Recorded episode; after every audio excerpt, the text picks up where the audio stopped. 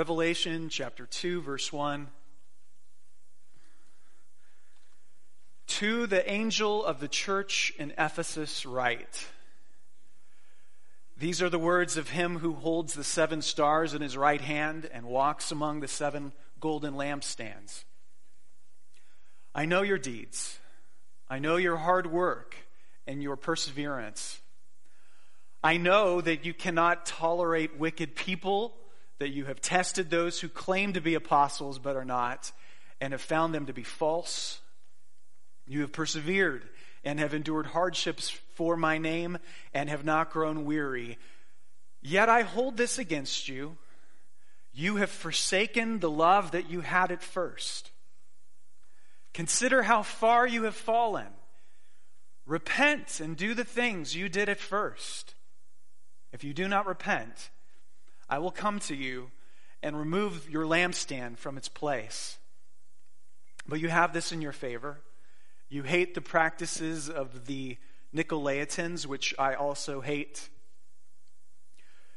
To him who has ears, let, let him hear. Whoever has ears, let them hear what the Spirit says to the churches. To the one who is victorious, I will give the right to eat from the tree of life which is in the paradise of God. Amen. When is this inversion going to break? so I, that was the question I was asking when I logged on to Twitter earlier in the week. Typed in Boise inversion, and lo and behold, in the search results, what do I find but Boise inversion? It, it actually has a Twitter handle. a satirical account out there. It's Boise underscore inversion, so you can, it's quite funny if you read the posts that, that are there. Uh, it was Friday, and we had to get out of this. We were suffering. So we drove up Bogus Basin. Somebody had told me that once you get to 4,000 feet, finally breaks. Well, we're at 4,000 feet, and it is thick as soup. I mean, we could not see 10 feet in front of us. I'm thinking, oh no it's thickened. and it wasn't until we got just a little above 5,000 feet that, that heavens, the heavens opened up. You've, if you've done it before, it's quite a sight. If you're new to Boise, you, you must go up there and, and see this cotton ball quilt that covers all of the valley and um, oppresses us so terribly at, at this time. There is something remarkably refreshing about a fresh vantage point. That's one of the reasons I, I love the letters to the seven churches. One of the reasons why I wanted to preach this sermon series is we get to see the church through Jesus' eyes. We get a fresh look at who is, what, what are churches like? and what is, what, how does he evaluate them? What does he think about these different churches? You, you have the uh, Ephesus, the doctrinally solid but loveless church. Smyrna, the vibrant in worship, yet timid in public witness church. Pergamum, highly evangelistic. They're out there telling everybody about Jesus, but slightly immature, kind of lacking in discernment. Thyatira is the, the big hug, everybody loves everybody kind of church, but it's overly tolerant of, of uh, sinful practices. Sardis, the big steeple on the outside, it looks like a million bucks, and on the inside, it is, it is dead, entirely dead. Uh, Philadelphia, the persecuted, small, physically struggling church, but the one that's full of spiritual vitality. Laodicea, the rich, affluent, yet apathetic church.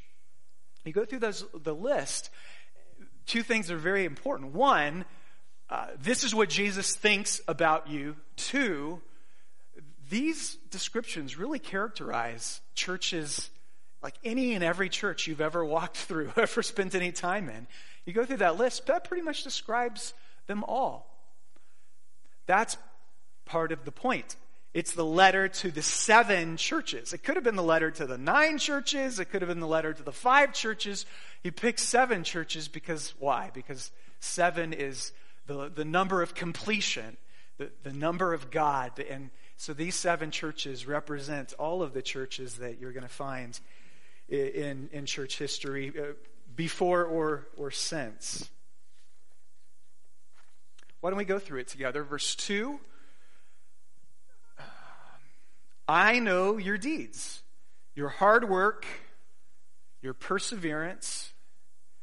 If this, this was a first century church, their deeds, probably at the top of their list of deeds, were the deeds of hospitality. When, when any Christian showed up in your city, it's not like they had a hotel that they could go to. You were their, their hotel. You would open your doors. You would take care of them for as long as they needed to be taken care of. You would feed them, provide for them. This was a hospitable church. Um, they did hard work. It was a hard working church. They made sacrifices. They got up early for Sunday worship. They all did, because if you were a slave, it's not like your your boss or your master was going to give you Sunday off of work, so you had to go. Many of the Christian worship services were at the break of day because that was you had to go and, and worship and then get back to work. Jesus says, I've seen all of that. Verse 2, or verse rather, no, we're still in verse 2. Second sentence. I also know that you cannot tolerate wicked people by those, he means wicked false teachers, that you have tested those who claim to be apostles but are not, and have found them to be false. So apparently, some traveling preachers or evangelists come along to the city and, and claim to have some authority from God. And this church tested their teaching and tested it according to the apostolic standard. Is this what John has taught us? It is not. This was a, a church that was hardworking, uh, theologically thoughtful, orthodox. Verse 3 it was a church that has persevered and, and have endured hardships for my name and have not grown weary. We said last week there was tremendous pressure on these little churches to just um, conform, really. Just burn a little bit of incense and say that Caesar is divine. I mean, none of us really believe that he's God, but that's, that's part of the program. You just have to do it in order to curry uh, divine or not uh, imperial favor. Just go along with the flow. And if you don't, then we will stigmatize you and we'll boycott your businesses. You will be like you think of a Jewish person in Berlin in the 1930s and how difficult that would be to live in that place at, at that time and place. That's what it was. And yet Jesus says, You have persevered and you have endured hardship for my name, and I notice. That probably would be the first wonderful quality we, we find about Jesus Christ in this passage is he notices the sacrifices Christians make on his behalf. Um, I mean, Ephesus was a, a, a, sprawling metropolitan city. 250,000 people lived in the city of Ephesus, which for an ancient city, that's really large. It was the major sort of destination hub of Western Turkey. It was right on the coast, so if you all of the it was a port city all of the great wealth would travel through the port and there were three major roads that stretched out from the city and so uh, you know all of the commerce went through it. There was a stadium i read that seated something like 25,000 people. So if you remember the old bronco stadium i mean that's that's big. If you have your ESV study Bible and you flip to the book of Ephesians, you're going to see this picture of what the archaeologists have excavated in the city uh, since the time of, or during the time of Paul. They've got a gymnasium, they've got an athletic field, a, a theater that seats several thousand. Uh, it was, even today, if you visit the ruins of the city of Ephesus, people are blown away by the, the scope and, and size of that place. And Jesus notices a hundred Christians and what they do.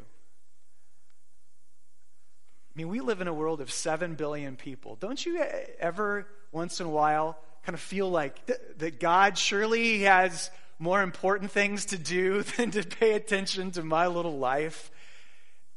He says, I notice. I notice what you have suffered and what you've, all the sacrifices that you have made uh, for the sake of, of my name. Then verse 6, so hardworking, theologically orthodox, a morally pure church. Verse 6, you have this in your favor. You hate the practices of the Nicolaitans. Uh, who were they? They were a, a cult like group that was trying to um, syncretize pagan sexual practices, basically the, the sexuality of the culture, and bring that and kind of mix that with Christianity. And Jesus says, I commend you for hating it. How do you like that? The two things that he commends the church for here for being intolerant and for hating. you know, that's quite the headline. It's not what you think of when you, when you think of churches, but he says you're intolerant of false teaching, you stand for something, and, and you're repulsed by basically the sexual practices of the surrounding world. One of the things I really appreciate, so the, I guess the second wonderful quality about Jesus Christ in this passage is he is um, he does not criticize them for their strengths. He does not say that you are too theological or you're too moral or you're, you're too, too principled.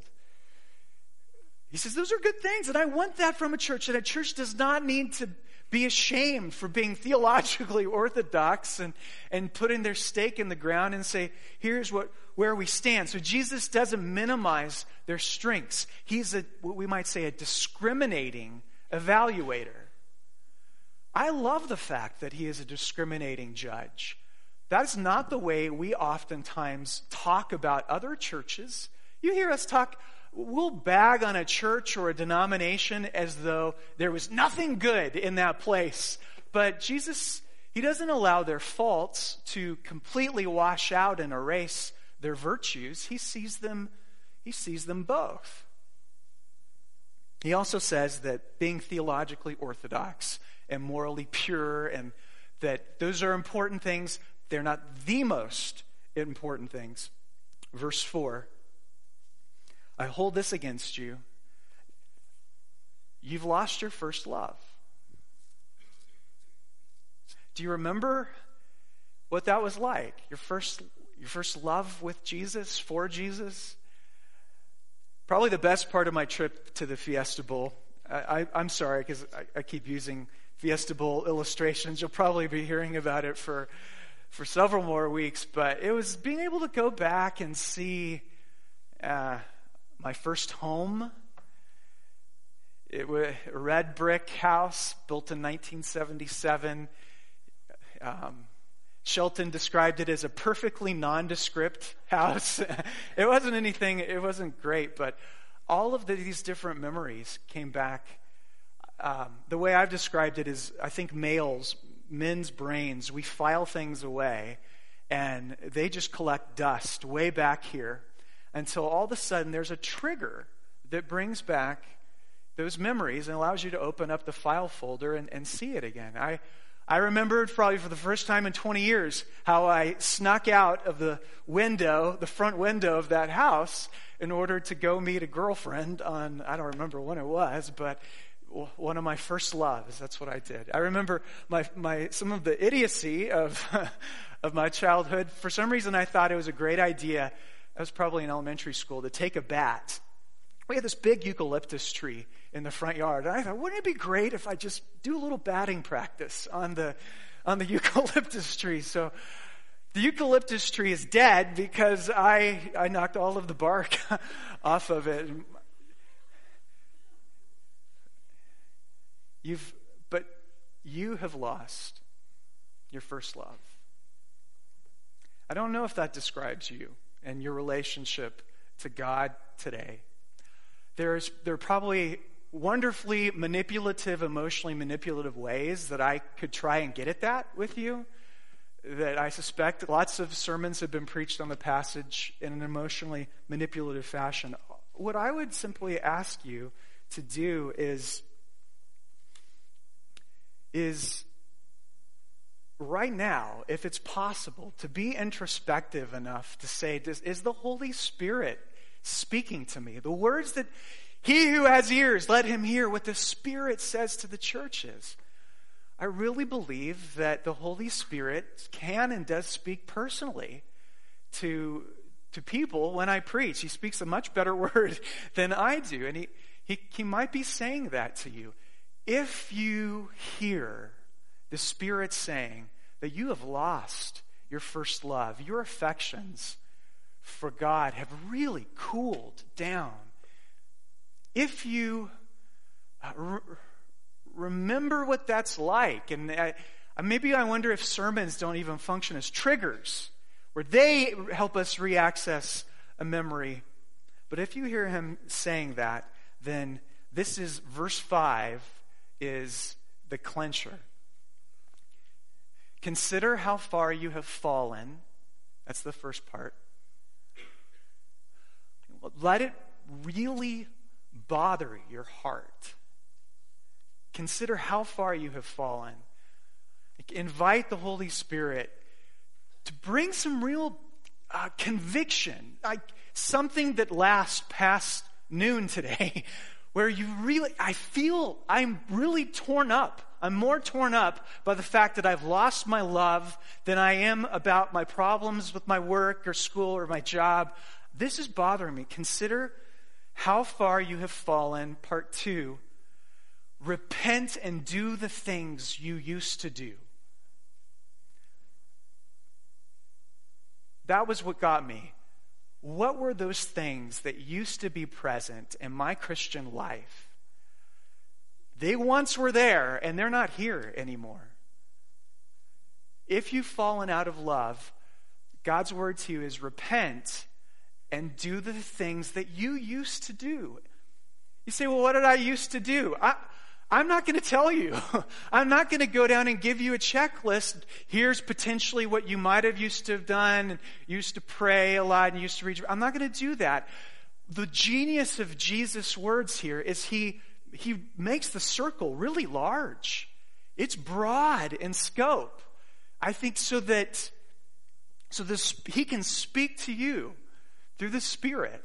And as soon as I start giving you lists of things that, that you used to do that you might not be doing, like I am immediately narrowing the circle. I don't want to do that. Um,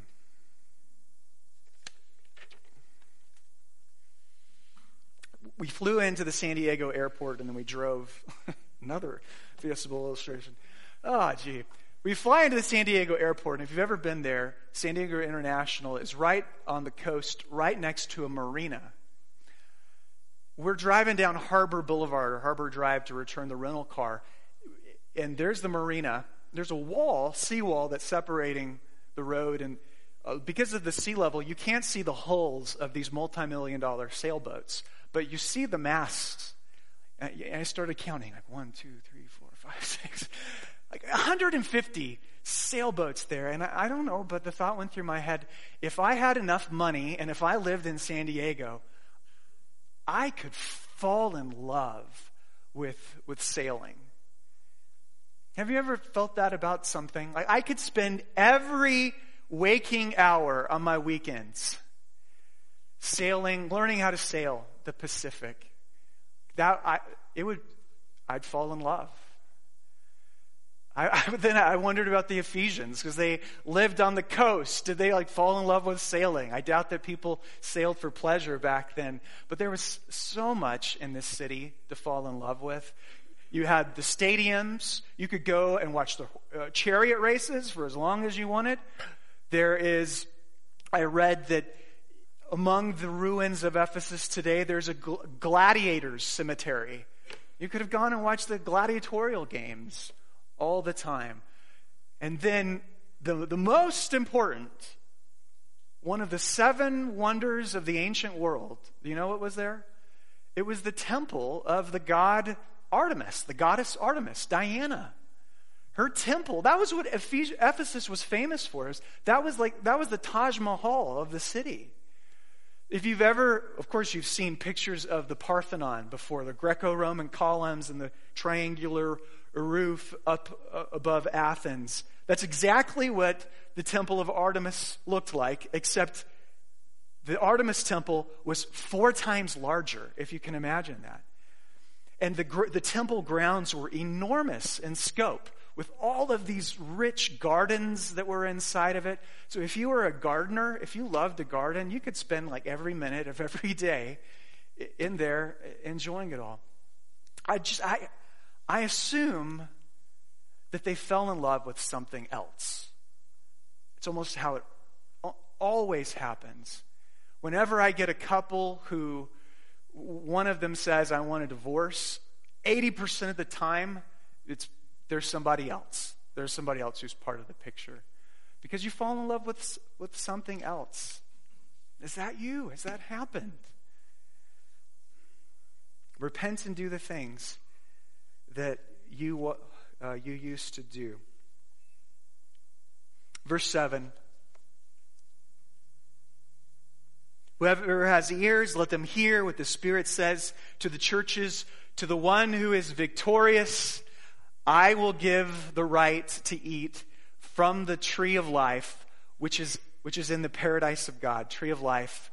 You see it at the very beginning of the Bible, in the book of Genesis, and you'll discover it at the very end of the Bible, at the end of the book of Revelation, where in the new city, the heavenly city, the new Jerusalem, there are bukus of trees of life there and that's what's promised to these early Christians if they will persevere and be faithful to their commitment to Jesus Christ.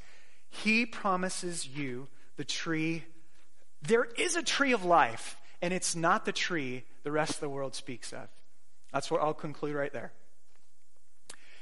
So, this is like all of the letters have a little bit of local color to them. And we think that the local color in the Ephesus letter is this tree archaeologists have excavated, have found plenty of coins from the area. And whose face do you think is on the front of, uh, of the front or the back of the coin? It, it's the goddess Artemis. And Artemis, or Diana, was the god of the wildlands. She was the, the patron saint of the deers and, and the gardens. And her favorite tree was the cypress. On these co- uh, coins, there's Artemis and there's her tree. What they did is they planted this and, and created a shrine there on the temple grounds around Artemis's tree. So significant was this tree that if a criminal were to run and come in, I don't know, a certain level of proximity to it, they would escape capture and uh, punishment. And so the tree was a place of asylum. There's an idea that you could like run to the tree and, and eat the fruit of the tree and, and you would be saved. And John says, Jesus says, there is a tree. And it's not that tree all of this somehow you know, comes back to if you've lost if you've lost your love, I want you to live happy lives and have happy marriages and good jobs and, and all of that. I want you to be, I do want this to be a theologically solid, hardworking, morally upright kind, kind of church. But especially, what has to happen is, is you've got to recover your love. Without that, you're, you're never going to persevere to the end. I want you to be a faithful witness for Jesus Christ, and there never be a doubt in anybody's mind about where you stand and whom you have committed your life to. But you've got to do business with Him, and it means recovering your first love. Um, make sure that you, uh, you pursue, you, you make your desire the desire to overcome every obstacle and every hindrance that would keep you from eating from the fruit of the tree of life that is found in the paradise, paradise of God. Return to your first love. Amen.